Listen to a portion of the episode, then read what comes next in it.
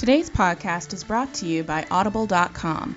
Get a free audiobook download and a 30 day free trial at www.audibletrial.com forward slash BGN podcast. Over 180,000 titles to choose from your iPhone, Android, Kindle, or MP3 player. To download your free audiobook today, go to audibletrial.com forward slash BGN podcast. Again, that's audibletrial.com forward slash BGN podcast for your free audiobook.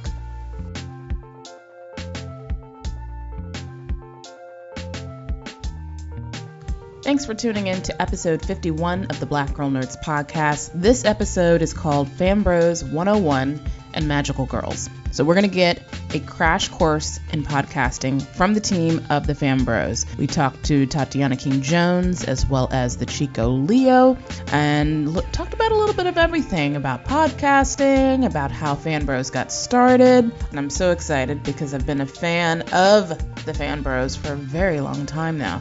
And then our following segment is with Joelle Monique. She interviews Kevin Panetta, who you may know best from Zodiac Star Force and Brooke A. Allen, who you know as the artist on Lumberjanes. So they talk about their experience in comics, magical girls, and also they have a podcast where they talk about Buffy the Vampire Slayer for both the new fans as well as old fans of the series.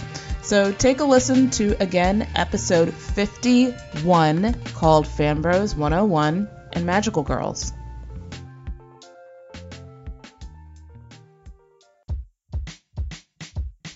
The FanBros Show is the premier podcast and website of urban geek culture.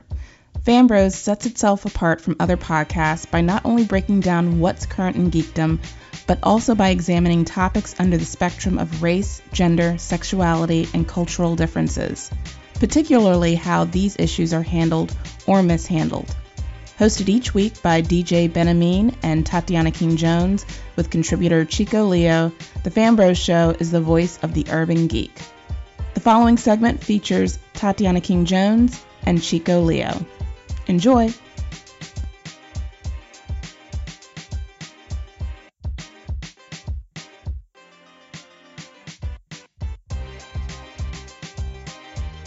Welcome to this segment of the Black Girl Nerds podcast. My name is Jamie. I am your host.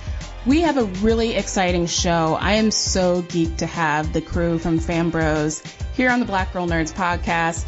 I have had the opportunity to interview with them on their show, also meet with them. We've done podcasts with them at live remotes. So I'm here tonight with Tatiana King Jones and Chico Leo from the FanBros. Welcome. Hello. Woo, what's up? I'm so excited. I am excited too. I, I love you guys, and it's great to actually podcast with guests that I've actually met in real life, like in person. So, Yes. you know, this is a special kind of podcast for me right now. Uh, so, so let, let's get started. I, I really want to know more about FanBros and your your origin story, if you will. When was the FanBros team started, and how did you guys all meet? Because you guys are a pretty big group. yeah, we're pretty big. I'm trying to think. Should I tell you the Sam Raimi origin story or? um, no. Okay, so. I mean, since I started talking, um, I I was the quote unquote the newest addition, even though this is now two and a half years ago where we started. Um, I knew sort of kind of knew Ben previously through Twitter, or at least I was following him for a long time because of his his DJ exploits and uh, the fact that he he dropped a lot of new music. He had a um, site where he was doing that, and of, of course he went to Howard, HU. You know, got to shout out my Bison. um, at the time, he had literally maybe was two or three episodes into Fan Bros, um, the predecessor of what is now Fan Bros, which included Combat Jack. Um, and actually, like it was like six people at the time. Um, they did like a few pilot episodes, and then at one point, Ben I mean put a, a APB out on Twitter, basically just saying, "Hey, we're looking for women who are into geek nerd whatever stuff. And if you're into it, just let me know. If you want to do a podcast, let's talk. I, at the time, had literally just uh, ended my run with We Nerd Hard with Elon James White. Mm-hmm. So when I saw that, I was just like, holy, that, that that's right up my alley. So I like pinged him really quick. Um, we um, we were I think we were already following each other, so we just had like a DM message to like kind of set up uh, a test uh, time, if you will, and then um, the rest is, as they say, history. Wow. And and Chico Leo, when was when did all of this happen? So yeah, I, I can actually fill in a little before that, and I, I played I've actually I played a big role in Tatiana coming here, and I'm gonna I'm gonna tell you how. Yeah. So um, I knew Chris, um, who's Reggie uh, Combat Jack's partner in the the Loudspeakers Network, and he told me about you know about about fan bros and we actually did an aborted version like a pilot that never aired and everyone sort of thought it was too negative. And then ben ben came in and ben is you know super positive and super optimistic. And so we did one with ben me and combat jack and that became the pilot. Although I think that might have been the only one that that Combat Jack was on. Um, but we quickly, um, yeah. So everybody said, yeah, we need to get a a female uh, female voice on here. And at the time, actually, Doctor Who was really big, and neither Ben nor I watched Doctor Who. So we ended up reaching out. Now this is so um, I saw a tweet of Tatiana's uh, after a game of uh, a Game of Thrones episode where she made a joke about them um, them making Jamie carry his hand like a Jesus piece or something like that. it was a really funny. It was a and that so sounds like me. Yeah, and I pointed It does. Out, I pointed that out to Ben. And so when he reached out to you, I'm telling you, it's because I was like, "Yo, did you see this tweet? We should definitely have her on." And um, then uh, we still didn't have a Doctor Who person, so Jamie Rigetti Yeah. came on, and she was on for a while, but ironically ended up getting a job with the BBC or BBC America. Ah. So she couldn't talk about Doctor Who, and she uh, uh, soon after that left. But um, yeah, there were a few. I mean, not many. It's it's true there, but there were like four or five, maybe six episodes before Tatiana and and and and then Jamie came on, and um, so then yeah, and then uh, then it was a foursome, and then a threesome, and then a twosome, and then a threesome again. yeah, Chico Leo's hiatus. I'm sure he'll he'll mention that. Right. Well, and and also shout out to so there's the three of us and also uh, Kimsonian, Space Ghost producer, who is you know our producer, and Ty the robot, who is also producer and editor, Yes. and just genuine you know general man about town. Absolutely, absolutely. That's the core team right there. Wow, that's like a full fledged production team for a podcast, which is Yeah. so impressive. Um, and by the way, when you refer to Ben, it's DJ Benhameen. Uh, Yes. For those of you guys listening, so he he came up with the idea for the Fan Bros show, and then you guys all formed together as a collective. Is that I, it seems like it was Reggie. It was it was Combat Jack's idea because at that point it was just the Combat Jack show. ah, okay. And then they were expanding into a network, and they're like, "What other shows can we do?" And um, I think we actually premiered the same week as This Is the Read, and so other than Combat Jack, our, our two podcasts are the two longest running in in the Loudspeakers network. Nice, nice. And that's an impressive team of podcasters. I love This Is the Read. They they have some really great shows. Um, I, and I had the pleasure, as I mentioned at the top of the segment, I had the pleasure of meeting you guys in person. We all met at New York Comic Con this year. And I wanted to know, are you guys based out of New York City? Yeah, yeah. We're all we're all in the New York City area. Um, I know FanBro's FanBro's hometown home turf is Brooklyn, New York. Nice. Well, we're like an octopus. I mean, we have tentacles everywhere. Yeah. Ben, uh, Great Ben is- analogy. ben is from Houston, and he brought in LOYC, who Mhm. uh, people can hear sometimes on the the special deliveries that get released on Monday, talking about TV shows and LOYC is also Houston. And then there's definitely been, um, you could definitely say there's definitely the Howard influence uh, through guests. We've definitely had six Yeah. or seven really great, you know, guests who've come from, uh, you know, from Howard, you know, Yeah, from for sure.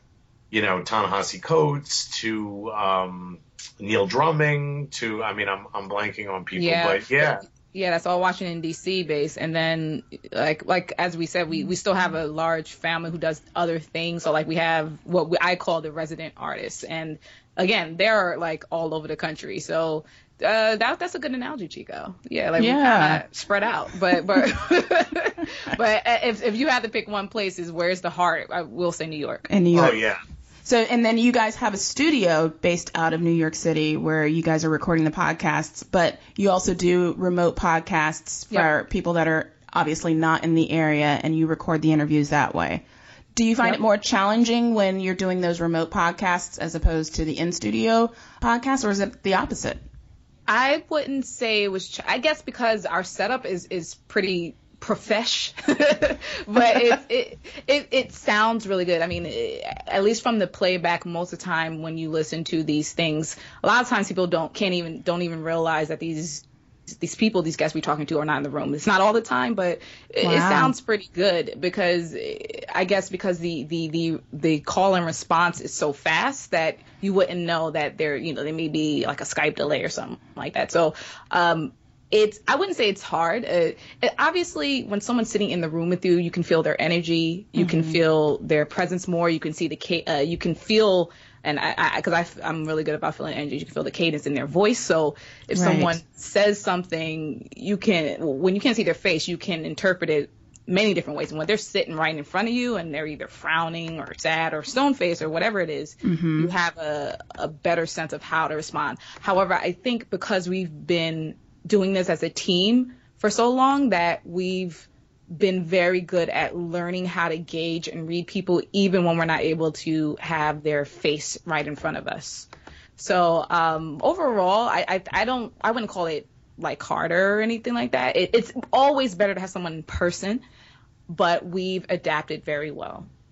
I mean, I think the other advantage to, or the only real advantage to when, um, you know, it's Skype or remote, when we're in the room, is we've, like Tatiana just said, we've been together so long now um, that we can definitely communicate with like hand gestures and our eyes and everything like that to sort of, you know, um, push the interview into different directions or, you know, point to someone to bring up, you know, bring something up that they wanted to bring up. So, you know, when the person's not in the room, I feel like we can control the interview sometimes a little better. Right, right.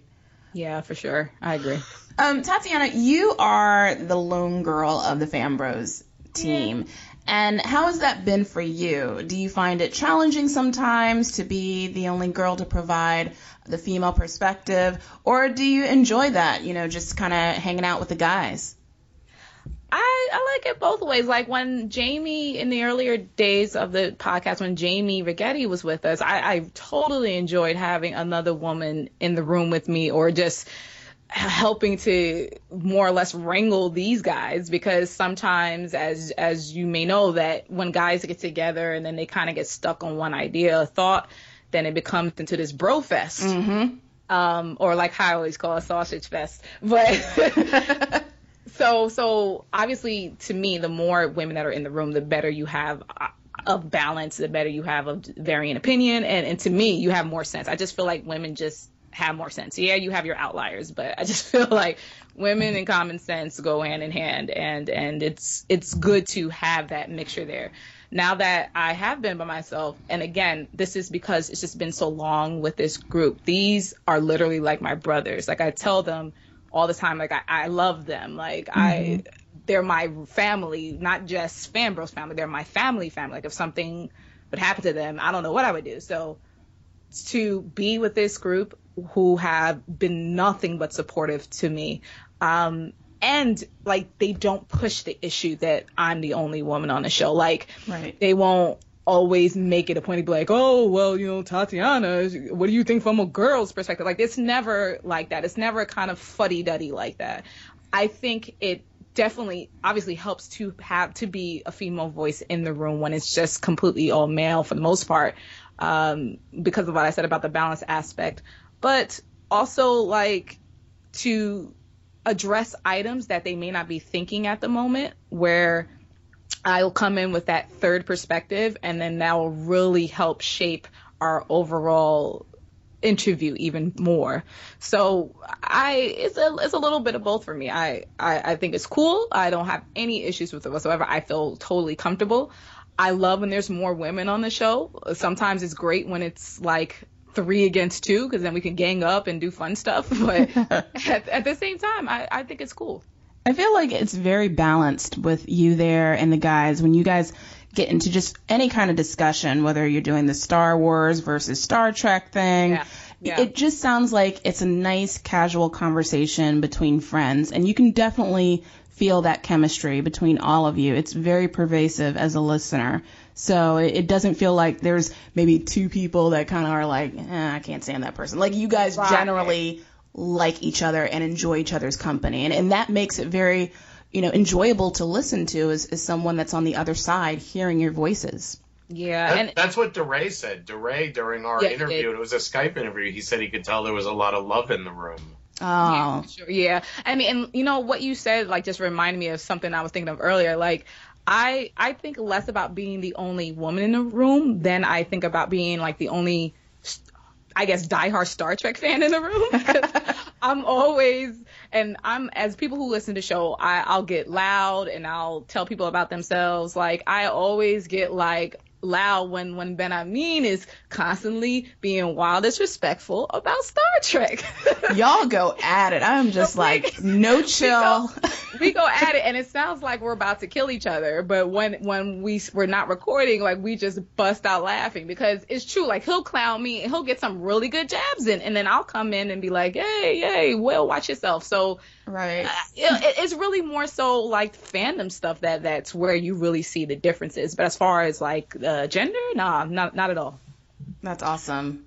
And I think it, it, it helps the show. I mean, if you have a show talking about Jessica Jones, for example, and it's mm-hmm. just two guys talking about Jessica Jones, there's so much in Jessica Jones' story that is a woman's story or issues that happen to women every day, every minute, every, you know, whatever in terms of, you know, the stalking, the sexual violence, mm-hmm. the PTSD and all that stuff. Right. And, and, and it is important to, uh, to have you know to to to, to have uh, you know a, a genuine voice talking about that but uh, you know we also even talking about current events and social issues and things like that i think it was really important that tatiana was there when we were talking about rachel dolezal because mm. i think mm. me and ben did not recognize i mean black women in particular seemed really hurt and offended and mm-hmm. violated by what she did right. and i just think I, I don't think ben sort of understood that or i understood that level of it and so right. you know from where we were coming from it was all about the you know ridiculous lengths that she went to to perpetrate this hoax but not the hoax itself and you know i I mean, I certainly read a lot of stuff on Twitter, but if I hadn't been in the room talking with someone who was per, I mean, just hurt in a way that I never could have been over, over the, you know, it, it yeah, was, yeah, I mean, it was yeah. really important, you know, like, so. Yeah. Um, to, to your point, Chico, I, that's, that to me, maybe the more important side of it, not just being a woman, but a black woman. Right. Because as you say, you, you inherently don't have that viewpoint so for by me being there, that that as you, and also as you say, Jamie, that is an incredible balance because it also speaks to the people who are listening to the show. We have tons of Black women who are listening to the show, tons of of, of all types of people of color, right. LGBTQ, like it's across the board. And the more we can represent the people who are listening to us, the more we feel that we're we're like really genuinely getting out the different opinions of of the of the news of the day, if you will. Yeah, I, I think that's awesome. I mean, that's what blurred spaces i think that's why a lot of us have created these spaces um, for people of color because we're able to enjoy our fandom we're able to geek out but we're also able to talk about those social justice issues. I remember being on your show and we were talking about Ferguson incident and Mike Brown and, and just all of the uh, vitriol and backlash that we were seeing happening on Twitter. And, and I think, again, it, it really is important that people of color have these kinds of spaces where we can talk about all of our passions, but we can also, you know, talk about issues of racism, issues of, you know, white privilege, issues of sexism for, for women. So it's good to be able to see that and balance it out. And, and it's still kind of entertaining at the same time. Like, I, that's what mm-hmm. I love about your show. You guys talk about the serious issues, but then you also talk about fun, fandom related stuff that is just as interesting and you're able to create that balance very well. And, and that's a hard thing to do. Yeah, d- totally. And I, I mean, doing it like I don't think about it, but when you when you express it in that way, I'm like, yeah, you're right. I, I, I mean, Jamie, you yourself with with with the uh, BGN podcast, you do that as well. You do address mm-hmm. social issues. Uh, you do that with your with your brand in general. You you do all of that, and I think that's what the key is because as as we all know, people of color, black people, whatever person you're talking about, no one is a monolith, and yeah, there may be people who just want to talk about fun stuff all the time, but then I just feel like there's room to also speak about the things that are affecting you socially because right. they that may in turn affect how you feel about these fandoms, how you feel about yes. when you go to the movies and you see an Egyptian movie that stars all white people. Like that that is things that we we the fan bros and we the people really think about. And yes. and and as and as you're you're you're very privy to, it's it's something that needs to be addressed. And if it's not going to be addressed by the mainstream we as as creators will address it on our own. Yes. Yeah I, am glad you brought that up too the, about the whitewashing of egyptian characters because there was an episode that i listened to where chico leo and ben you guys were talking about hawkman and how there was a lot of whitewashing happening in the show arrow his character. And i just thought yeah, that that bothers me. And and but yet people on Twitter I had noticed, and I don't know if you saw this too, Chico Leo, but people were actually like defending the whitewashing of this character based off of canon when there's a lot of things that we've seen in both Arrow and The Flash that haven't been canon. There's been a lot of race bending happening. What what are your thoughts about you know the whole issues of whitewashing um, with those characters and just characters in general?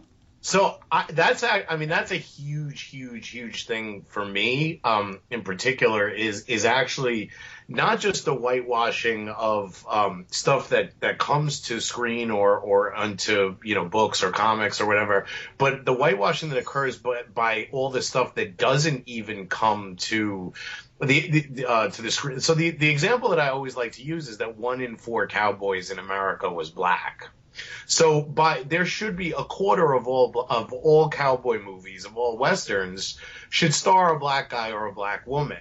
Mm. I don't even, you know, I mean, I don't even know if there are 10 out of the thousands of westerns. It's, it's, it's, it's that, it's the idea that they're not even making, they're not even telling the stories of all the, the black cowboys. I, I haven't seen the, the Chris Hemsworth, like, whale movie that came out. But you I Moby Dick well, no, no, it's it's the, the the real thing that happened that Moby Dick was based on. Oh. And I I read the book, and like a third of the crew was black, and the, I I haven't wow. seen any black people in the actual trailer. Wow. So it, it, it it's it's it's all over the place in a way that's completely um Sofia Coppola made the movie The Bling Ring, and the two le- the two people uh, in, in in the two main characters are a La- in real life are a Latino and an Asian girl, and in the movie it's a white guy and a half Asian girl. Mm, mm, so it's like it's not even just the genre stuff. It's it's it's all over, and it's it's something in particular that that you know I, I think it's it, it absolutely the, the, the, the Ridley Scott Egypt movie is absurd. I mean, like totally absurd. But there's also all the stuff that we don't even talk about because it never even made it to the screen. Right. Like, think, think about if if a quarter of all westerns, you know, starred, you know, as, as they should, you know, like historically, if they want to be historically accurate, starred a you know a black or a black man or a black woman because there are there are female uh, black western heroes too, and so um, it's a real problem, and it's a problem both with how you know the, in 2015 that they're making an ancient Egypt movie, and and it's it's made even worse because Ridley Scott his his excuse was oh well I had to go with you know the money no one's gonna pay you know twenty dollars to see you know Hakeem so and so you know who they've never heard of.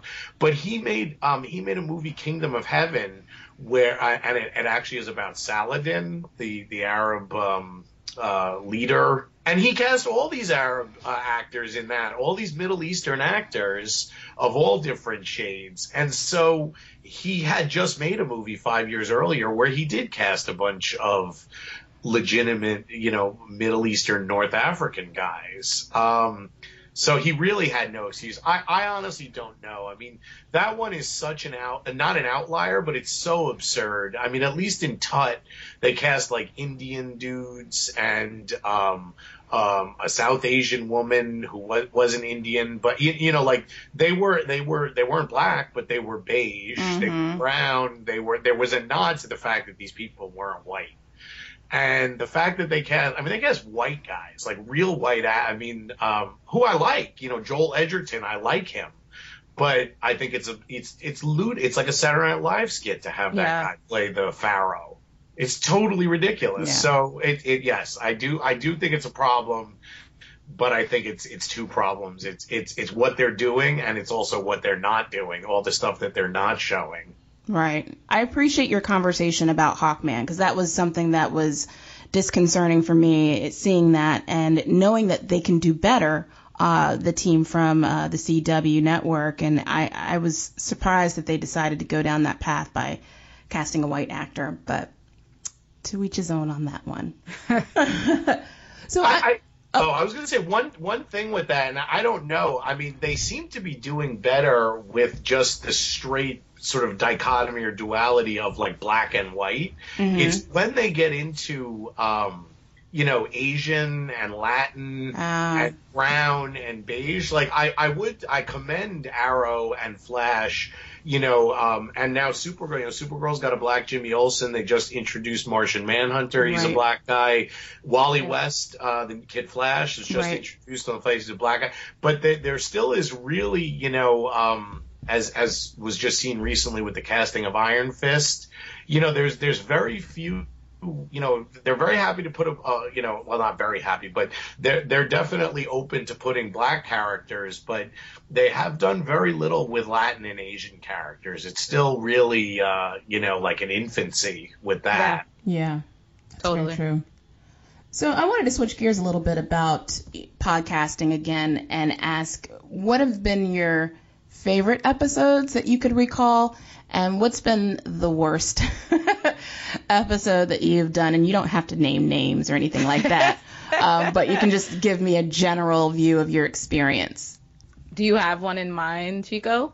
Well, I mean, there's episodes that I'm, you know, like I'm proud that Junot Diaz came on and that DeRay uh, McKesson came on and, and, and sort of people of that stature. Yeah. Um, I actually, um, Junot Diaz was incredible, uh, and it almost, if you listen to the interview, like me and Ben are just sort of like, well, not not that we're on the sideline or whatever, but I can't say that inter- that that that episode is great because of us, because uh, it's definitely all because of Junot Diaz. I thought we had some really good conversations with uh, DeRay, with Ta-Nehisi, but um, you know, there's episodes Neil when Neil Drumming came on and and and and sort of blew my mind with the idea that actually Linda Hamilton is the Terminator in Terminator 2, you know, um, and and that you should be looking at it that way, even though obviously she's not literally the Terminator, but she's the she's the killing machine, and you know Arnold is sort of off saying "Hasta love it," you know, and so yeah. that's something that always stayed with me, um, and has definitely I I had always sort of I'd never been as big a fan of Terminator 2, and so this guy came on the show that I'd never met before and sort of blew my mind. And there's been so many guests who've done that or or, or something like that. And so I, I, I mean there there are there are a lot. Um, I don't know. I mean, there's so much that goes into it. I mean, if you had a bad day, you know, you might not enjoy recording the show as much. And it's hard once the show's been recorded and you've listened to it. It's hard to sort of remember maybe how you were feeling. I mean, I, I right. I'm not trying to cop out on the uh, on on the uh, on the on the question. Oh. No, no. That, that, I mean, that's good. You, it sounds like overall you've had a great experience. Yeah.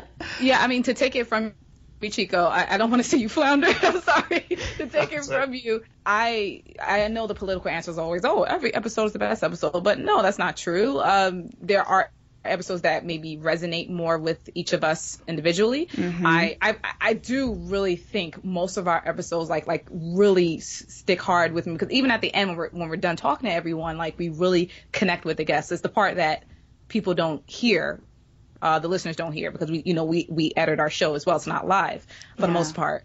I would say in the most recent history, the Ta-Nehisi Coates episode uh, was really big for me. And also the Perry Yung episode, particularly um, because of what Chico was just talking about when it comes to Asian representation in media and in film and, and things like that. And Perry Yung, for those who don't know, he plays uh, Ping Wu on the Knick.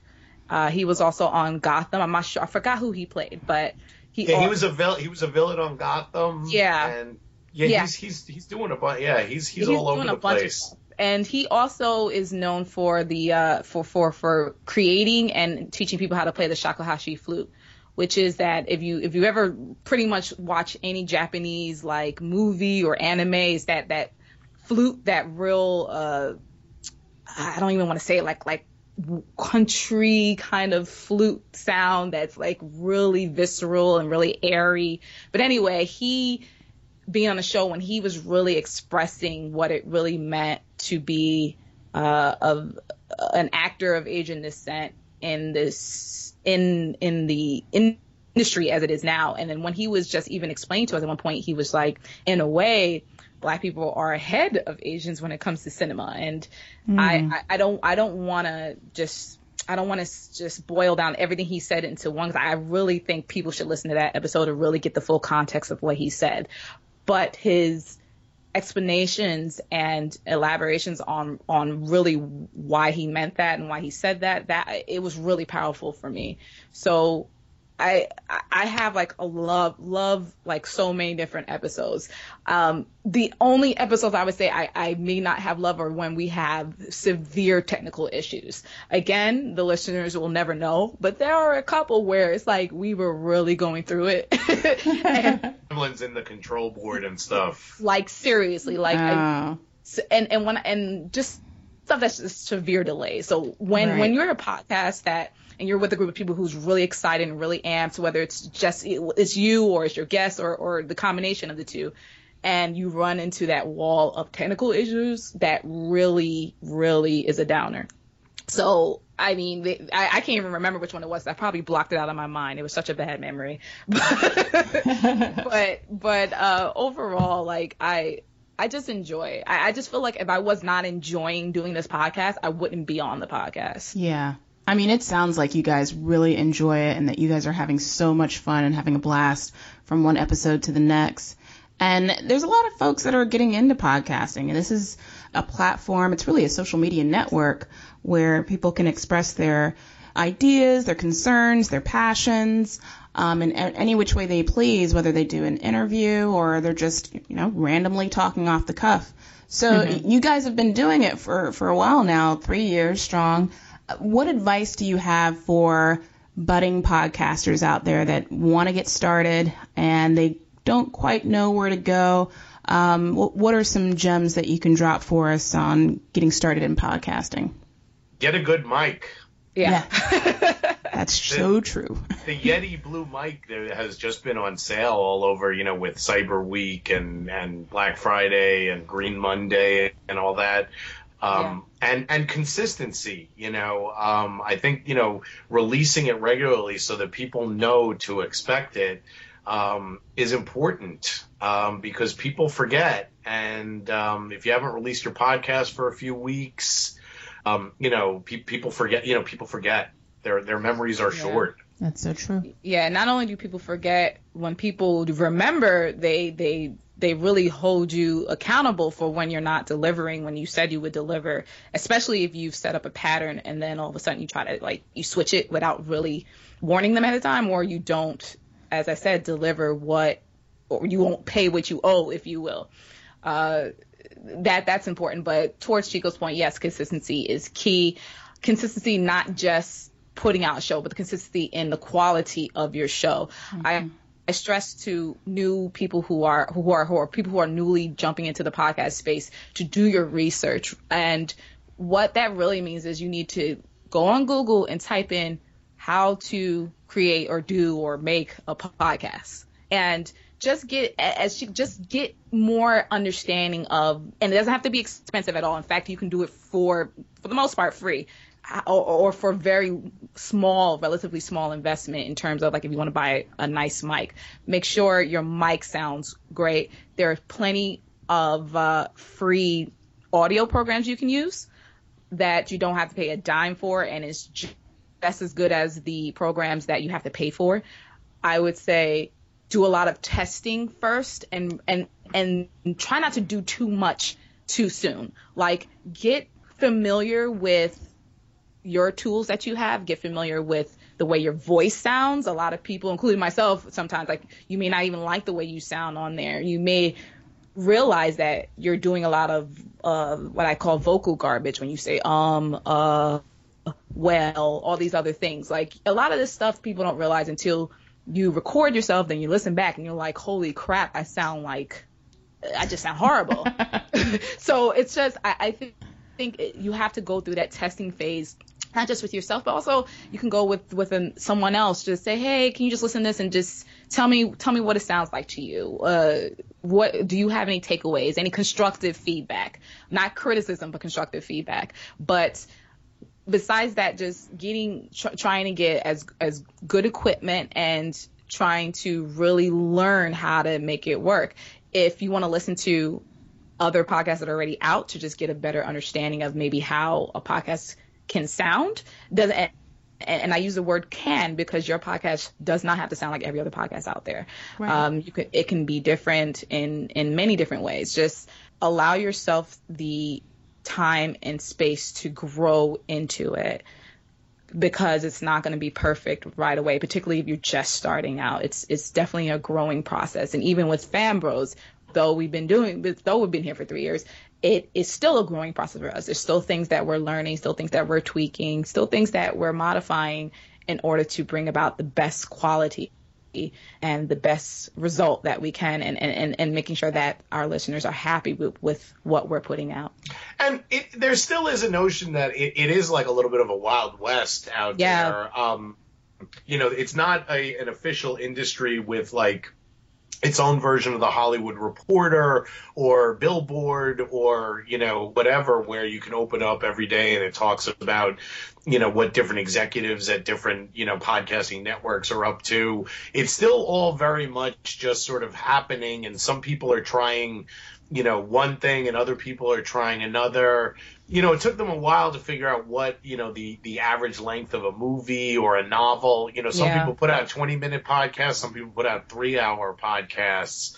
And, um, I still think it, it almost hasn't really happened, or if it has, it's, it's in its infancy is the idea of, um, episodic story, telling, you know, via podcasts, you know, like like, like serial, you know, like old, serial, yeah, yeah. But, or, or, even fictional stuff, you know, like an old, you know, radio show like The Shadow or The Lone Ranger mm-hmm. or, um, you know, something like that. Um, so I, I think that there's still a lot. A lot's going to happen, but I also think eventually, like anything else, the bigger, you know, corporations are going to get involved and they're going to start snapping up properties. But um, you know, I, I wouldn't be surprised if there was like, you know, a Captain America podcast, you know, a few a few years from now that's, you know, Captain America talking to people or yeah. or tell or telling, you know, the adventures of Captain America or something like that, yeah. you know? And that's yeah, and that's something that that reminds me, Chico. That's something that I had talked to someone after the the Geeks of Color panel at New York Comic Con. They were, and I think actually I think it was a, a, a group question, and this is true. You can make a podcast about anything. Anything, yeah.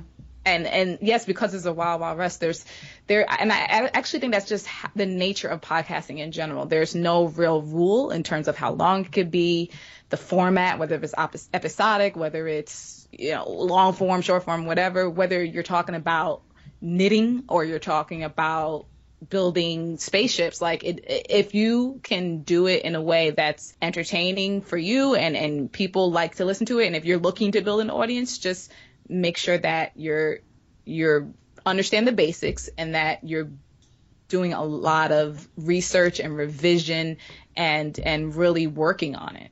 That is excellent, excellent advice. And I think also with the whole Captain America podcast, I think that's very interesting. I, I would love to hear a podcast in comic book form. I know that Marvel has a podcast, and I'd listened to an episode recently, but their format is structured very similar to many podcasts where they just do like an interview with a celebrity and they talk about um, like this particular episode it was about Jessica Jones and they had Krysten Ritter on there as a guest. So that's been their format. But Marvel does have the capacity to just go ahead and do a comic book story on, on a podcast format and that would be pretty interesting to listen to and, and, and probably a business model could be formed out of that. Absolutely. The audience is there. Uh, and as you as you mentioned, the business model is actually there. There there's as you've seen, there's plenty of companies that are sponsors for podcasts.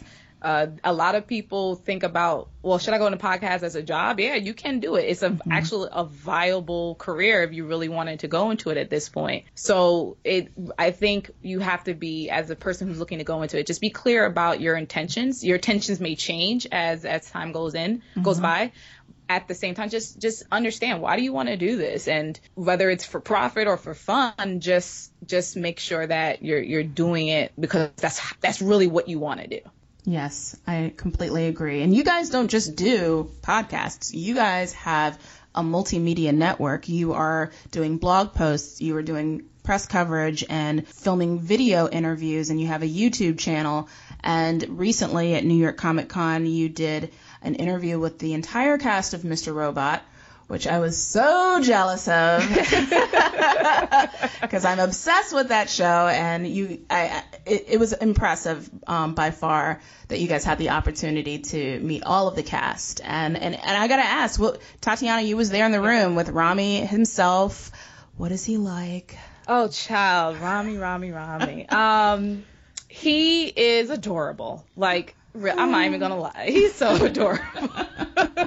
the, for everyone who who who calls him Bay, you know, the, the hacker Bay, if you if you will, he he's he is that same feeling is is there in the room when you in the room with him. Obviously, he's not Elliot, so he's not like this neurotic, crazed guy like staring at you with those big eyes. Um, or like I call the Prince deer eyes. like you can't, you can't stare at it for too long. Don't stare directly into his eyes. But he he's just and it sounds so cliche for the most part, but he's so he's very nice. He's just yeah. He's very inviting. Both uh, I spoke to him and Christian Slater first, and they're both just at least towards me, they were both very inviting and very very um, positive. Mm-hmm. and like to me, Rami was also like a little like he was real comfortable. Like when we took that picture together, I didn't know he was gonna be like leaning up on me and so I was like, yeah, okay. he leans in. I was like, wow. like I wasn't expecting that, so I was just like, uh, I'm just gonna stay here. But, but um, overall, uh, as as you as you're ex- expressing as well, it it was really again. I'm also obsessed with that show, and from both a technical standpoint and from just yeah. entertainment standpoint. Yep. And it was really an experience to talk to all of them and see them outside of their shelves uh, not the shell, but outside of the the mask of each of these different characters, because you know there are actors playing other people, but sometimes also playing a little bit of themselves. There's always pieces in every actor, in every role they play. There's pieces of themselves in that character, unless it's just like a complete psycho. and even then, sometimes there's pieces of their real selves in there. Um, any pretty much everyone just super super nice super uh, inviting uh, uh, very open to speak about pretty much anything you want to talk to them about. I will say um, martin the i can't pronounce i never can pronounce his last name right. Martin Wallström the, the guy who plays uh, the psycho? Yep Tyrell. He he gives off those I'm not sure vibes. Like he made me nervous. like, and I don't, and I don't get nervous with anybody. So like, maybe, I think it was his eyes again. This this print. They're very intense. They're very intense. I remember seeing them. I I did have a chance to see the whole cast when they did the panel over at New York Comic Con, and I was in the front row, and he was very. Intense. He seems like he's he's intense, but he seems like he's an introvert and very shy because he didn't really answer a whole lot of questions compared to the other cast members. So yeah, yeah I, would, I would say so. Being standing there next to him and talking to him, like even asking for the picture. Yeah, he's inverted. He's nice at the same. time, He's very intense, and I mm. think if you're not if you're not personally prepared to to accept that intensity into your life, you may be taken aback a little bit. so the Martin intensity. Yeah. I was not. I was not in the room because my toilet exploded that morning. I remember you they, telling me that when we yes. first met. Well, you told me your toilet story. But while they were interviewing the cast of Mr. Robot, which I was really looking forward to doing, I was literally in Home Depot buying a new toilet. Oh my god! Wearing I will say toilets are cheaper than you think. Your costume too, right? Yes, exactly. Dressed, uh, you know, not ridiculously for Comic Con, but ridiculously for Home Depot. For Home Depot, yes. Although no one, no one batted an eye in Home Depot. I well, you were in New York, so you know, I mean. Yeah. that. But I missed that and Gotham because of my toilet. So uh, yeah, the, oh, I didn't gosh. get to, they got to meet everyone from Gotham, and uh, I wasn't there for that either. Yeah, and, and for those that are listening, uh, Chico Leo was wearing this blazer that had these comic panels all over it of these superheroes, and it, yeah, it was very colorful, very bright, very loud blazer. Yes. So imagine ben, thinking ben that in Home Depot. Mine's, in, mine's, black. Ben has a matching one in white. Yes, Ben uh, had one as well. Yeah. Yeah. That was great seeing you guys together there. Um, well, that, that's awesome. I'm, I'm glad that you guys are doing so well, podcasting, interviewing celebrities. You've got a blog, got a huge social media network. These guys are on Twitter all the time. That's how I was able to connect with you. That's how I found you guys was via Twitter. Uh, so for all of our listeners that haven't heard about FanBros yet, if you haven't, shame on you. But yeah. tell us where they can find you, your website, your social media shout outs, and if there's any future events that you're doing. Because another thing with the FanBros team is they do a lot of live remotes. They go to a lot of venues in the city and do their podcasts live. So if there's anything that's going on, uh, shout it out and let us know about it so we can check it out. So you can find the FanBros podcast wise. You can find the FanBros at soundcloud.fambros.com. We're also on iTunes. If you just search FanBro Show, you'll find us. We're also on Stitcher. Do the same thing. Uh, there's also several podcast aggregators out there that pick up our show. So really, if you listen to podcasts at all, we're on there. As far as FanBros, the site, it's fambros.com. Uh, our YouTube is FanBros TV. And alternatively, we have all all of our social media accounts are all around the same thing. So fa- Facebook, we have a Facebook, a FanBros Facebook page. We have the FanBros Facebook, Twitter, FanBros Show. We have Instagram, Vine. I, pretty much, we're on everything we're supposed to be on. so you, we can, which is another good easily. advice for for podcasters is to yeah, get your social media be, life together. Be, be accessible. So we're we're very accessible that way. Uh, you can personally find uh, DJ Benhameen at at DJ Benhameen, uh, DJ, the letter D, the letter J, B as in boy, E N as in Nancy, H A M E E N on Twitter.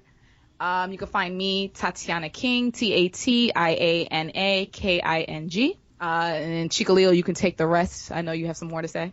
Um, well, I'm on Twitter and in- Instagram, although I'm rarely on Instagram, but I'm the Chico Leo on Twitter and Instagram.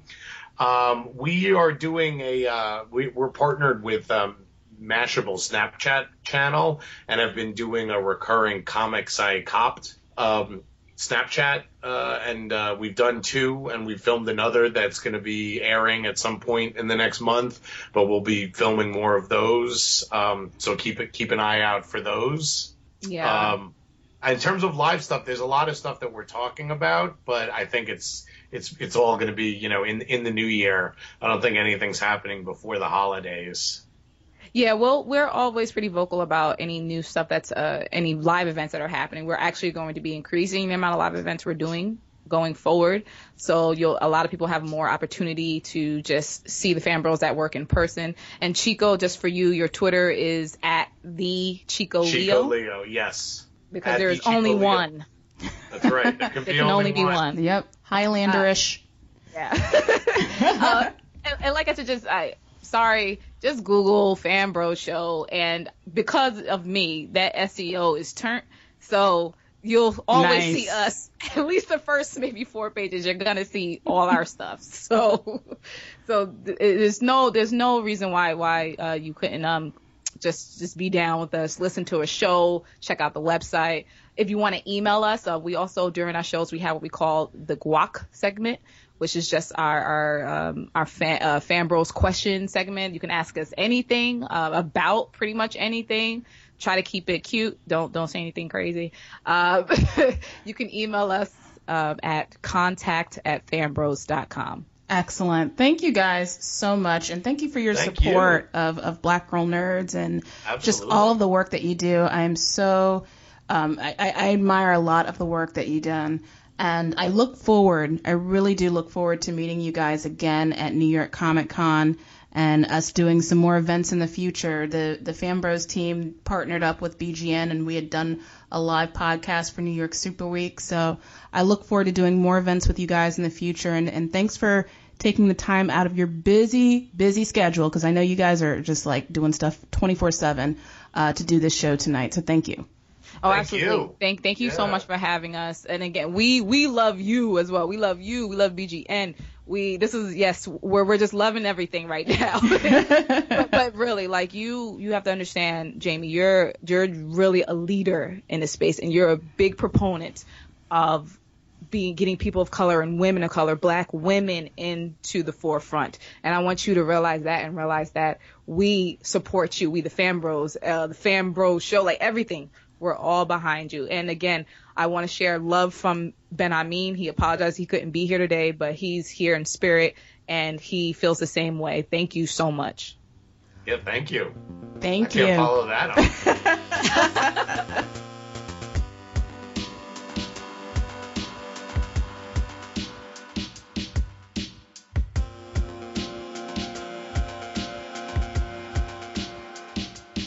Joelle Monique is a comic book writer, freelance journalist for Black Girl Nerds and Black Hollywood Live, and an all around artsy person. You can find her on Tumblr and Twitter at Joelle Monique. In our next segment, Joelle Monique interviews Kevin Panetta and Brooke Allen. Kevin Panetta writes for Zodiac Starforce. He's also written short stories for Bravest Warriors comic book and the educational anthology Wild Ocean. Brooke Allen is a cartoonist and illustrator who you may know best from Lumberjanes. She's also done covers and shorts for things like Regular Show, Adventure Time, and Bravest Warriors.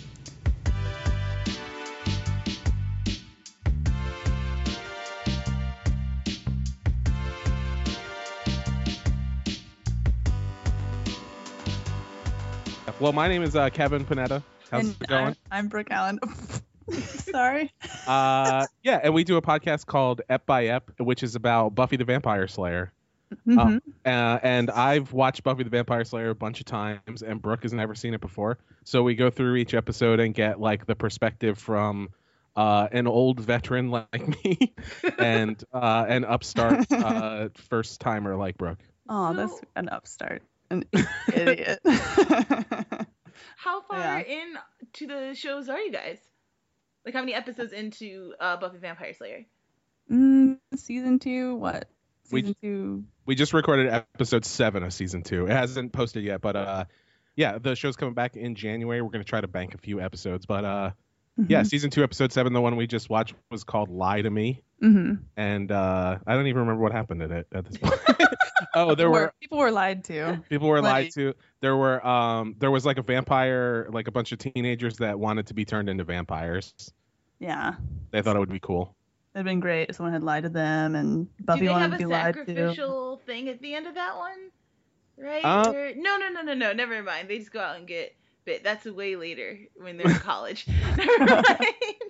So I have to tell you Ah. guys that yes, no, definitely. Which comes out Wednesday, right? 16th? Uh, I think it's actually going to be a little bit late, so uh, I don't know when it's coming out at this point. I drew way too many giant fight scenes and double page spread, or wrote too many uh, of those into this issue. So Paulina, I give Paulina way too much to draw. Uh, well, I appreciate it because her drawings are amazing. The artwork is so beautiful. I hate the color pink. There's so much pink in here, and I find myself falling in love with it a little bit. I was like, "There's so much pink, and it's so lovely. There's so many shades. It's not all one thing. It's it's wonderful." It's a lot to get past. If you don't like pink, um, yeah, it might not be the comic for you, but it looks, you know, maybe it is because, like you just said, you got past it. So I mean, not even I- past it. Like I started to like like it's used so well. Like you're like I see why people would want their rooms to be entirely pink if it's gonna be these like perfectly arranged shades of pink. It's so wonderful. I'm sitting in a purple room right now. Well, that used to be Brooke's room uh, Yeah. until I made her move out. Yeah. We should get into Got, ev- that. got evicted. I left because I couldn't watch Buffy, Yeah. to be honest. I feel like emotionally I'm still sort of a high schooler, so it's fine. Like I, I think it's it's still really special uh, for me and empowering, even though I forget like oh I'm, I'm like coming up on 30. That's terrifying. But um, yeah, I don't know. I definitely it's it's really interesting because all of my friends growing up and I mean like my friends now, like everyone has seen Buffy and makes all these references and it's definitely like a club that like I've never been a part of and I always like want to know and so now watching it like I'll, I'll hear or see something that I'm like oh now I get it like a million years later but yeah so this is great for me because it's like a vessel for me to be able to like talk about how fun and awesome Buffy is This because is like wonderful.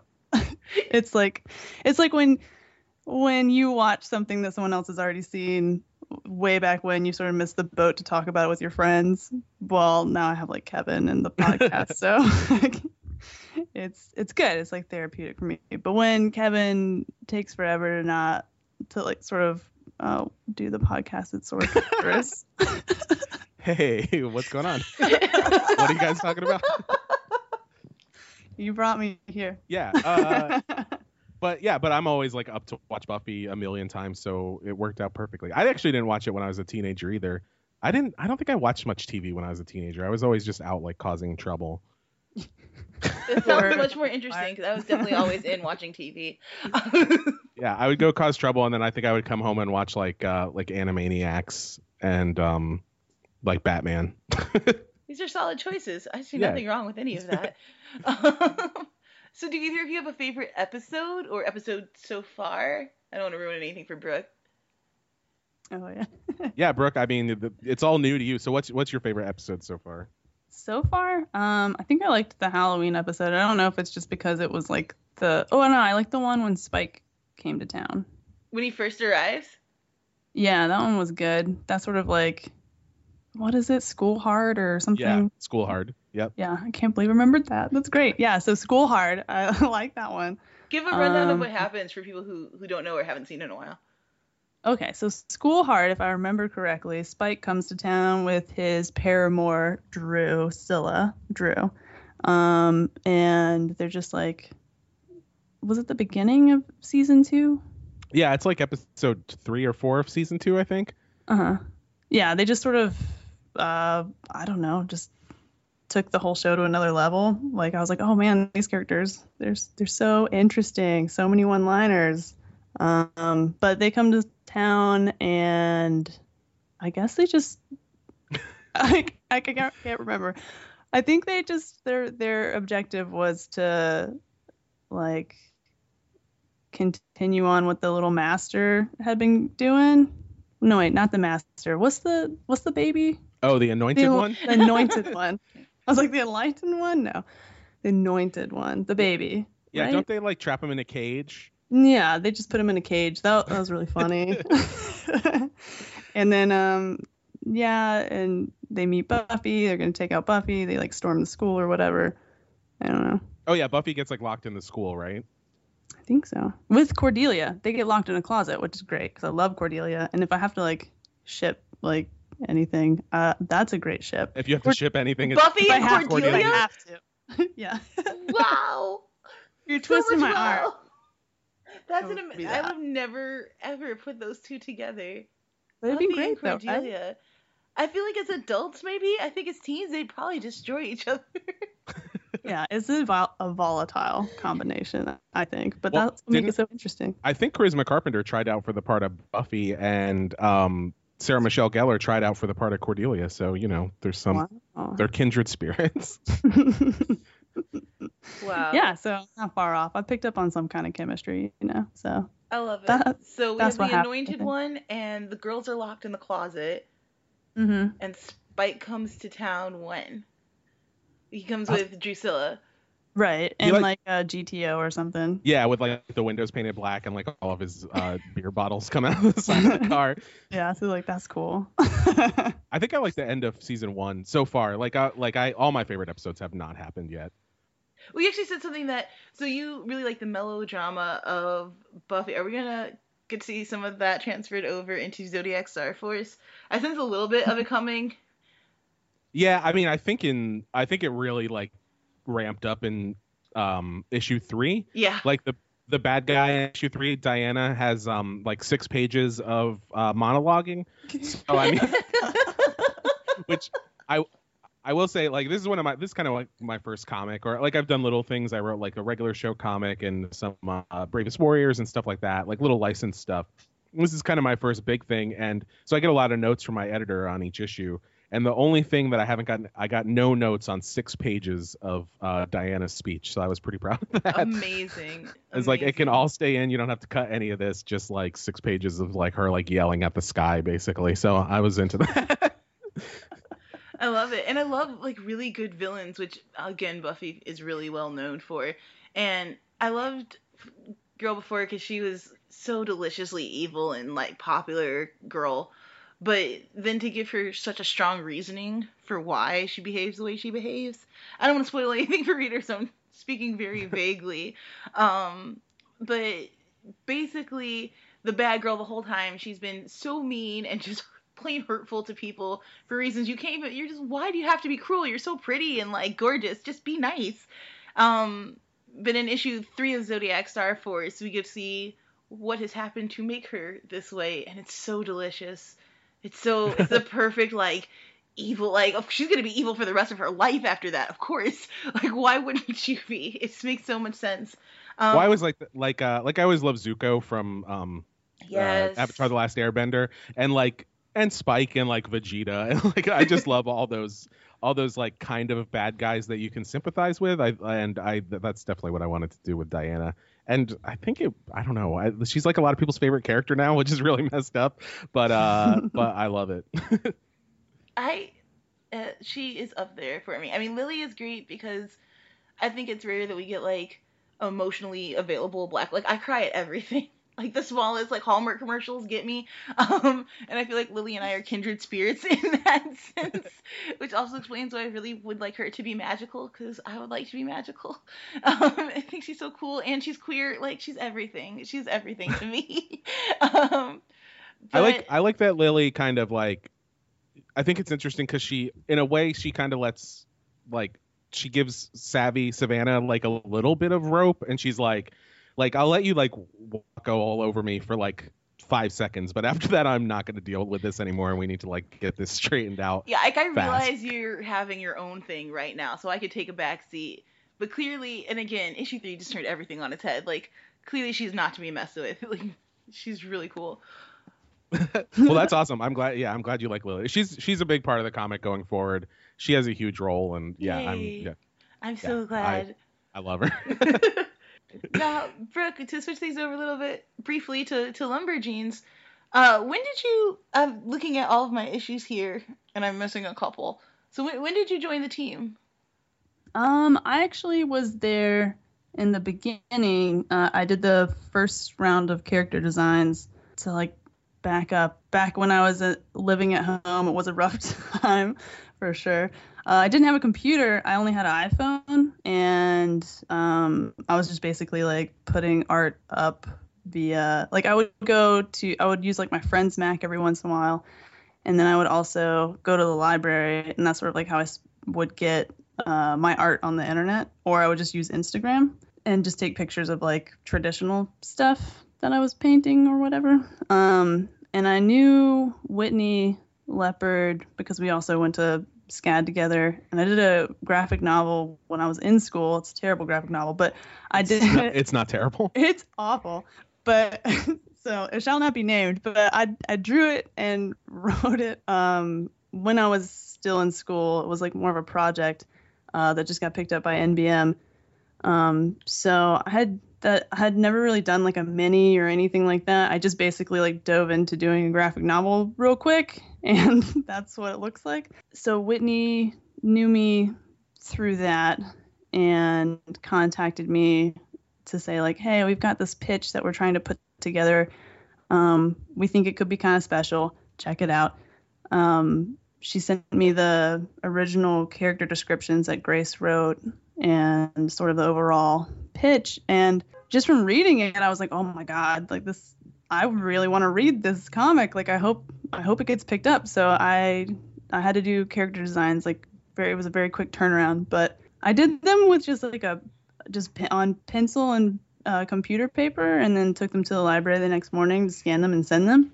They look like crap. Like they're awful.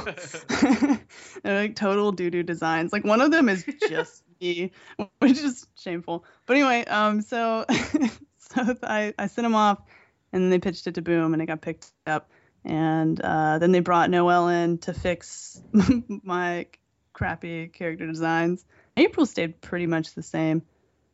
But then, um, yeah, so they let me know they got picked up, and and then we just sort of hit the ground running from there. That's awesome. Do you have? I mean, I guess that would be kind of like choosing between your babies. But do you have a favorite character? There's so many in Lumberjanes. Oh Lumberjanes. gosh. Well, I love I love Jen because she's sort of like she's the authority figure that like I would. She's the only type of authority figure I would ever listen to. um, so I have like a real soft spot for her because she reminds me of like the two teachers of like the whole course of going to school that like I was like oh yeah like you you you get like the humor and everything Uh, you get the kids but like you're also like not gonna let them get away with anything either Yeah. so I don't know but like you can you can obviously tell when someone cares I really appreciate Yeah. her too because I feel authority figures, especially in kids things, things geared toward children, are either cruel or just like overly cool. like you're like, no, Yeah. this is no longer an authority figure. But she, she, right. She does stand that balance between like we can have fun, but like within reason. Like we we're gonna hold it back, and she's so cool and funny, but also still kind of trying to get comfortable with herself, at least in the beginning. Um, yeah definitely and that's Um, really she's a full person. yeah she's got she's got a lot going on and then like i think like when you're talking about like the cool authority figure rosie is sort of like that but Oh, she's like very distant and like and really not great for the kids like growing up or anything necessarily like she's great as like a i don't know like as like a cool authority figure but um as far as like actually taking care of anybody like she kind of falls I think short when there things get too serious, she's really good for a laugh. Like she's gonna pick you up and like you know like this is not the end of you. Like there's so Yeah. much more you can do. And she's good at instilling confidence, sometimes a little too much, but but just getting you like prepared to go out there. And I think that's really cool. But yeah, when you you need an authority figure for support, Rose not really the best choice. I feel like does is Ripley seems really fun to draw. Ripley's my favorite to draw because Yeah. she's just like she basically has like anime hair and or she's like I mean no one else really draws her with anime hair but I definitely like tend to, to give her anime hair. Um and yeah she's, always like climbing all over everybody and like yeah, doing like backflips and the noodliest arms Yeah, of all the noodle armed characters so yeah she's kind of the energy of the comic. It feels like a lot of times, uh, Mhm. she's charging headlong into things, and totally She's like- fearless she's like Scrappy Doo. yeah that's the perfect analogy.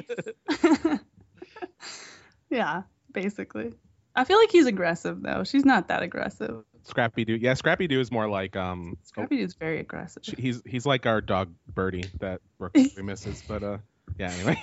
Yeah, that's exactly Birdie is exactly like Scrappy Doo. Uh, Uh, so in reading both Lumberjanes and Zodiac Starforce, I think what's really cool is we have authentic teen characterization. Um, I've read so many comics, specifically superhero comics, where you're like, this is not a teenager at all. What are we doing here?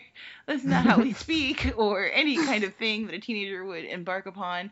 Um, are you guys mostly? Did you, do you do research, or is this mostly from your own memory? Do you know current teens?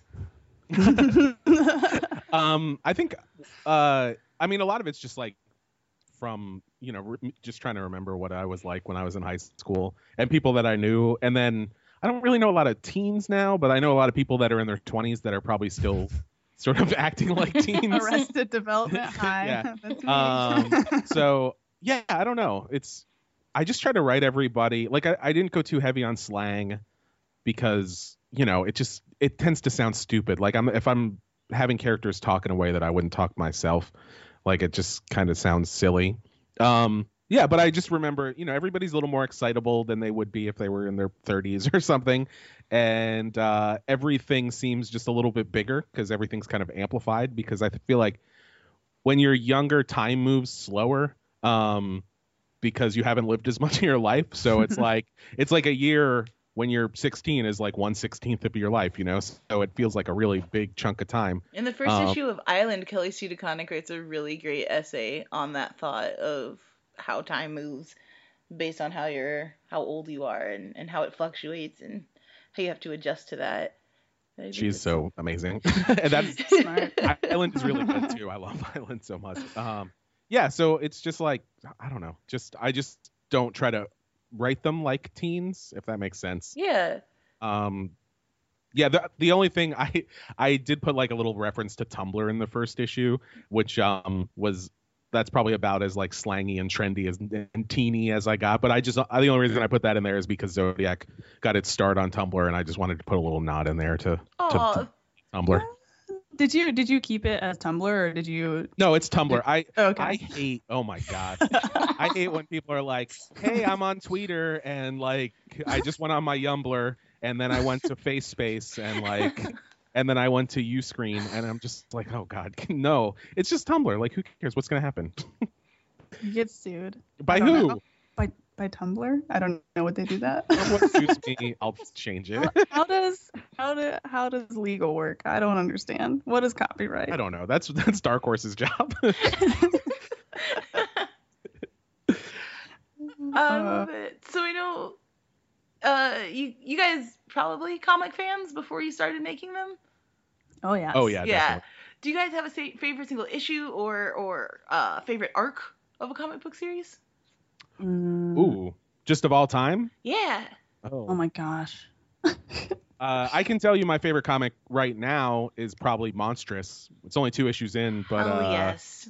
Uh, it's by Marjorie Liu and um, Sana Takeda. I might have that. I might have her name wrong, but uh, God, it's just like a dark fantasy thing with like a really well realized world about these monsters and these uh, witches that like harvest their bodies for this like precious material, and it's it's insane. It's so good. The and artwork then, in uh, that is stunning. Yeah, I That sounds incredible. I think her name's Sana Takeda. I'm gonna look it up. But uh, and then I love um, Paper Girls a lot as well. The Yay. Brian K. Oh, yeah. Cliff Chiang series that just started. And but favorite of all time. That's tough. I'm gonna let Brooke answer that, and then I'm gonna come back. Oh okay.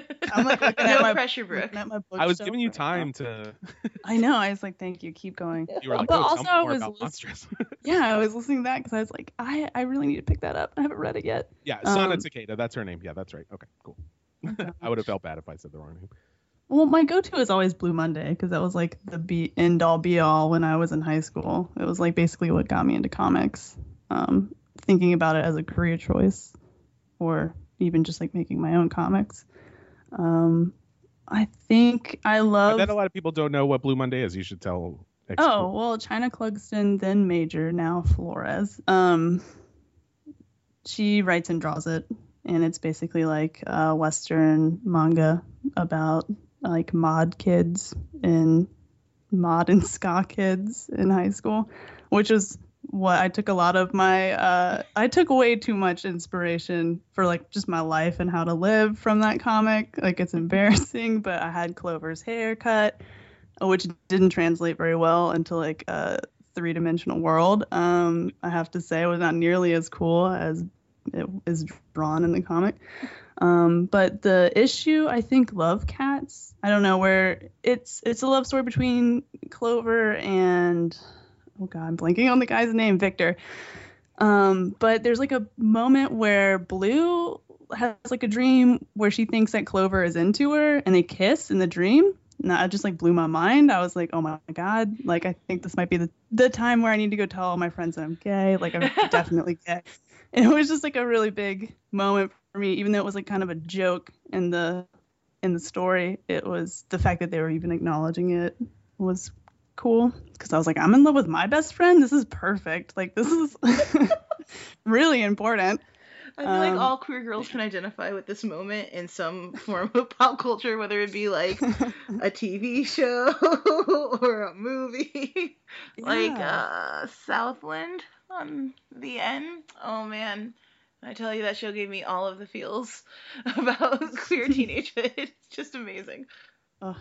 yeah whenever like you get that little kernel of like oh queer representation you're you just run with it you're like this is amazing um so yeah that stuck with me I have no idea. I'm trying to think. I, I work uh like I work at a comic book store, so I read so many comics all the time, and I can't think of like what my favorite thing of all time is. Um, I love uh, this one summer a lot Mhm. uh, by Yeah. Mariko and Jillian Tamaki. I mean that's that's up there. Um, Through the Woods, the Emily Carroll uh, horror Oh, book. So good. I love that. genius So everything I'm saying is like new. I don't know. Like when I when I was little, I read like Spider Man. Um, I was really into like Teenage Mutant Ninja Turtles, and I loved. Um, I guess like when I I got really into um, Cerebus and Sandman when I was like 11, Wow. and and so those kind of blew my mind and kind of changed the way that I thought about comics. you were basically the Sandman comic- at 11? I was, yeah. Holy cow. So so when I was 11, um, my best friend, like his dad was a photographer, and he had this like really cool older brother, and like um, we got all of his punk records and started listening to them, and so I got really into like the Dead Kennedys and stuff when I was 11 years old, Wow. and then it kind of changed what I wanted in everything that I was consuming. so I like watched Eraserhead and um, and the comic store I shopped at, it was like all the new issues were down this row, and on one side were all the superhero things, and then behind, like if you turned around, it was all like the independent comics and like mini comics and stuff. So one day I just turned around, and that was it. Wow. yeah so simple Yeah. but like yeah I, I i remember picking up uh i mean this isn't a comic but um i mean Bernie Wrightson and there's like a little bit of crossover right um But he did like what like Swamp Thing or something. yeah he did swamp thing Yeah, yeah. um but he had illustrated cycle of the werewolf um, oh yeah, yeah. so I found that, and I, I was probably like seven or eight, and just they're like the most gorgeous depictions of gore. It's terrible. Um, it's all like like it's all just like brush stuff, right? Like ink and brush. Uh, yeah, It's like the stuff that was in like Eerie magazine. yeah, exactly. And then, but then there's like these little, um, like before each chapter, there's like a. It looks like it should be an etching, but he did it all with just like a brush. Like the, the draftsmanship and everything just like blew my mind. And then also the subject matter was really cool because I loved werewolves and monsters, and I still do. But like yeah i had to hide that from my parents for a while but i i loved that that definitely like i don't know i love the the morbid stuff or just things that like deal with death like i loved three shadows too which is like not a morbid story but it deals with death in a different way yeah and they all die of cancer. I love it. I love it. Um, okay, so I have a question. Um, Kevin, you and Paulina on Zodiac Starforce started doing like this. Ma- I don't even know if I want to call it like a major campaign, but advertising was done so well before the book, like so far before the book came out. I started seeing uh, fan art and all kinds of crazy just outpouring of love and affection before the book even hit the stands. How planned was your kind of social media advertising? it was not i i think we were just really excited and so we got we started to get people were getting excited about the web comic before before it was anything, and um, once it got announced, I think people were just really excited.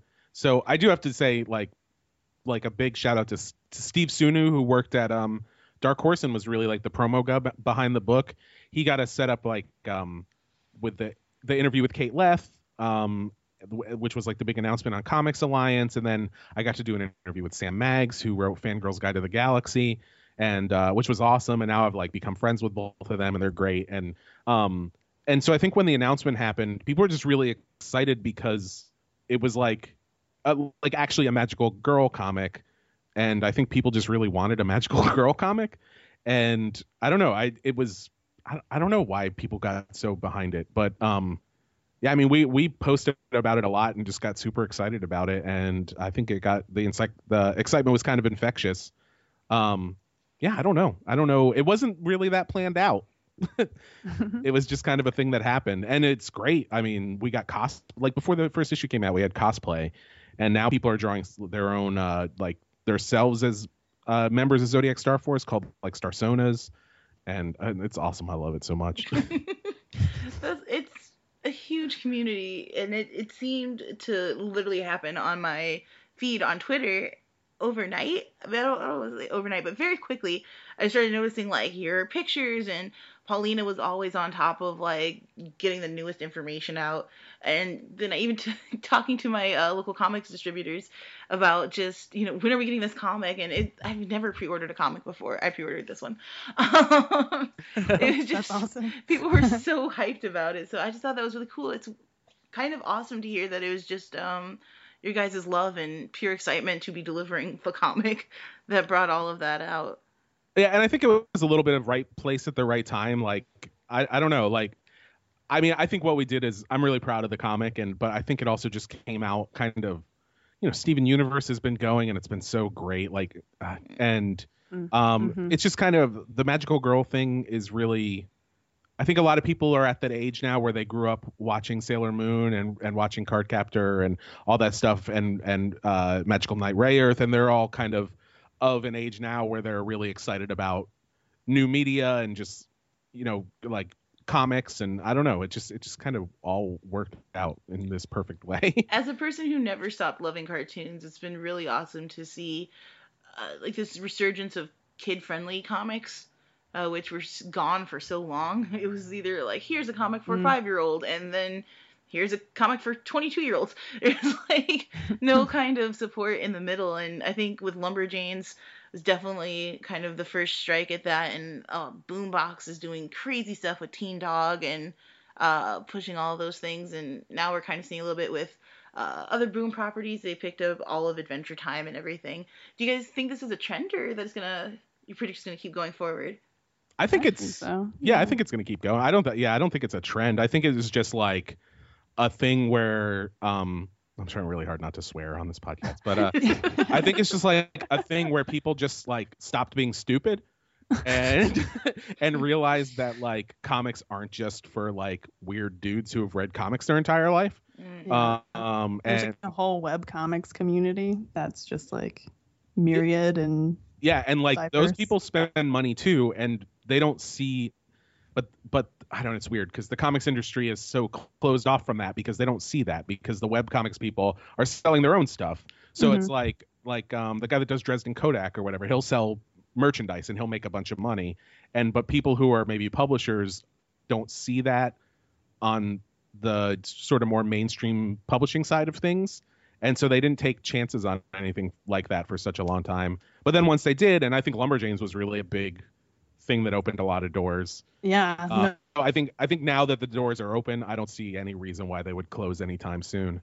I'm very mm-hmm. glad to hear that because I really like it. There's so many great things to pick up. Like I like my older imagey stuff too. I collect all of that. Like you said, Monstress is just oh, yeah. amazing Saga. and. Uh, mm-hmm. World's End, which just came out, is super good. So many good things. But these kids comics and like even DC is like I really want people to start buying stuff for the DCU. Like they came out with so many like Prez is slang. It is so good, and the numbers are terrible, and I don't know what I have to do to convince people to read it. it's a wonderful comic book. It's super liberal. A 19 year old girl is running the country, and it's so fun, and it's you two year old could read it and not be like offended or hurt by anything in it. But also there's sometimes um Beavis and Butthead style jokes in there. like it's so fast and fun and well, it's and all the stuff Brenden. Fletcher is doing, like um, like Batgirl and uh, Yes. Gotham Gotham Academy, Academy. and Black Canary, and uh, Yeah. and then I think We Are Robin is really good now too. Um, so yeah, I think DC's doing. They're starting to get there. I think Marvel's doing like really interesting.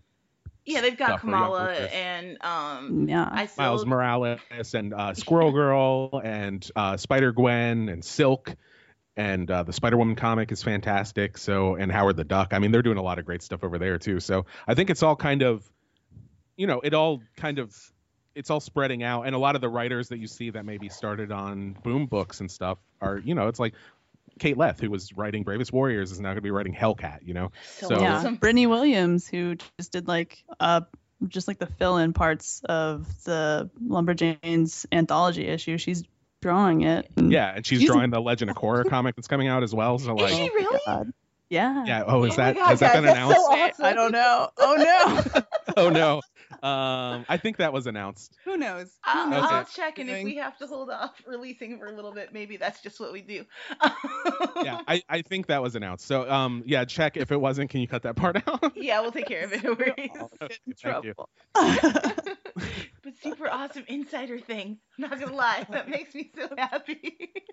Um, um, But yeah, so no, it's exciting, and uh, yeah, and I think it's just gonna keep going. So it's awesome.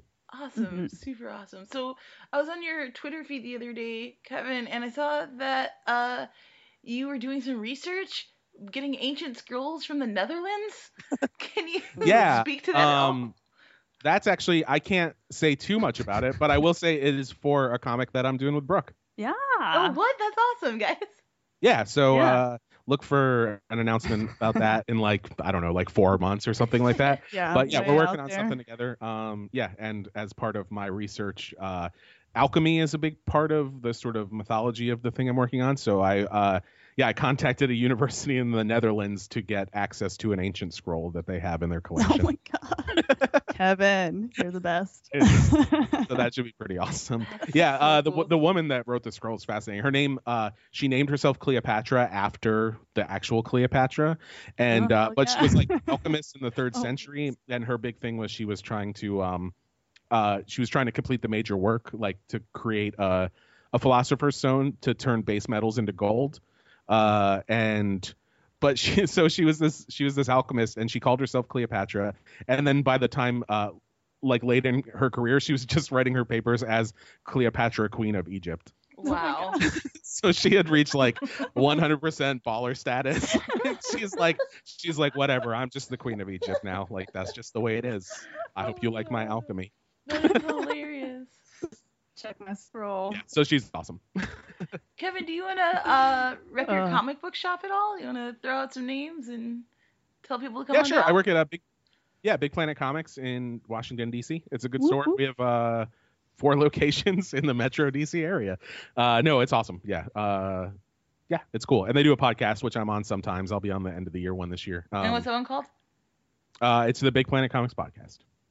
Anything you guys want to tell the folks before we sign off here? Anything new and exciting to look out for? People to rep? Hmm. Things you can talk I wanna- about? Yeah, I'll plug stuff. Uh, why? So I've got a comic called Zodiac Starforce, which we talked about a little bit, but uh, but yeah, coming out from Dark Horse. Uh, the the collection trade paperback is going to be really awesome. It's coming out in March, uh, and there's tons of like backup material in it, uh, including like our original mini comic that that we made, Oh my god, I love that thing. our webcomic pages, and a bunch of concept art. So uh, pre-orders of that help us out a lot to to keep the book going. So if you want to pre-order those, that'd be awesome. And then I have a book called Mutant Punks, uh, and the second issue of that's coming out pretty soon. And uh, you can follow me on Twitter at Kevin Panetta. Yeah. on. And, Uh, lis- and listen to Ep by Ep. oh yeah, do that so that I can continue to watch Buffy. Support Buffy, 'Cause I guys. It's I a worthy be able to. cause. That's it. awesome. Uh, I'm looking forward to issue 25 and hopefully picking up a few of the very early issues that I missed. I think most of the most of it Hey, there. And, yeah. Brittney Williams was announced as the Legend of Korra artist at New York Comic Con. so a Oh, long time ago, I was just So- out of the No loop. worries. So you do not have to edit this. We didn't blow it, guys. Enjoy listening to my flub over and over again. you guys hear me hear the news. It was very exciting. Thank you guys so much for coming by and chatting with me for a bit. It was wonderful. yeah, thanks for listening to us blab. Absolutely. Um, Seriously, it's- thank you for inviting me. Absolutely. Read Lumberjanes, read Zodiac Starforce number four whenever it comes out because it promises to be great. Thank you guys so much. Thank you. Bye. Thanks.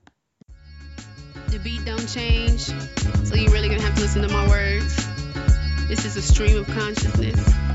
This is a non-love song, cause well you'll discover why. It can't just be a regular love song. In a second, yo. I'm checking my text and I get a request for Simmons to give him a 10 minute set. I won't get a check, but I never reject whenever I could get a second to spit. At first, I was reading the fine print, making sure that it's seeming alright then. I saw words I did not want to find when the theme of the night and I was not a big fan of it. So I hit up my management. Yeah, I called him to cancel it. He told me to chill, I was tripping, I needed some cannabis. Like sandwiches, articulate what is the problem. I really can't figure out what's wrong. I told him I you wildin'. They want me to give them a love song. If I look through my catalog, I don't make that kind of song. That ain't the shit that I'm on. You need to respond and you tell him I might be gone. He laughed and he told me that maybe it's time. That word that I always be trying to deny. So I don't wanna ride it, I wanna feel it. When the love dies, I won't have to deal with a love song that I can never hear. It's better for me when it all disappears. Don't wanna ride it, I wanna feel it. When the love dies, I won't have to deal with a love song that I can never hear. It's better for me when it all disappears. Love is a cliche. Can I honestly say something better than what I create with my beat takes? I mean, it's a deep space. I don't have the tools or the vocab to give it the feeling we both have it rains every day in the forecast. How can I write about kissing you when I don't wanna share it with anyone else? How can I write about giving you parts of me that I never once gave to myself? How can I talk about it's a feeling? How can I write about running, running, running, running? My hands on your fingers. How can I capture the motion of the car when I'm pulling the door shut? Cause you tried to jump out when I told you I might let someone else get the chocha, and we both high doja.